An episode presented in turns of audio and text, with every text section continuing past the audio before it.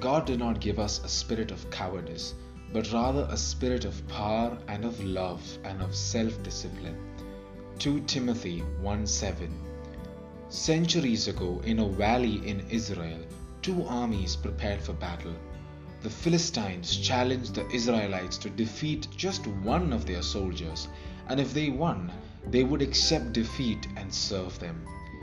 They sent their champion Goliath, as tall as nine feet and wearing heavy battle armor.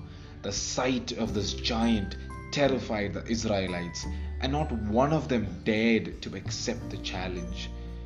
Now, David was a young shepherd boy whose brothers were fighting in the Israelite army.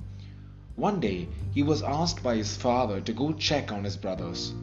Upon reaching the area where the armies were located, he was curious to know who this giant was, the one who was walking up and down the battlefield and shouting threats. Some of the soldiers told him what was going on, and David was furious to know that his people were being challenged. He volunteered to fight the opponent and he stepped into the battlefield armed with nothing but a sling and stones. He didn't care that he was being mocked by the enemy soldiers for being so small and powerless. As the Philistine giant charged at him, David took one stone from his pouch and aimed the sling carefully.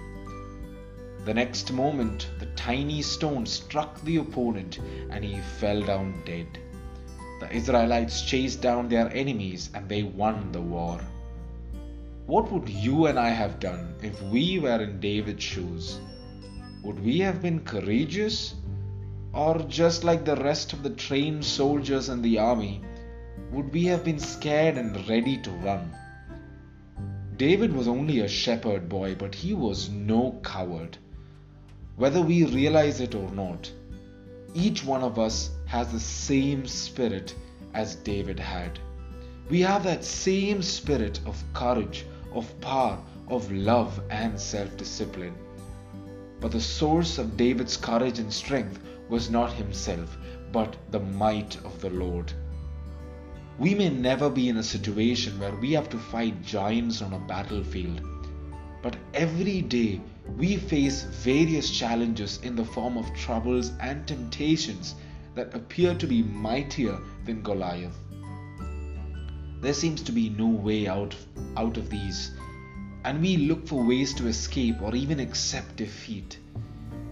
But it's in these everyday circumstances that the Lord reminds us that He has given us a spirit of power, of love, and of self discipline.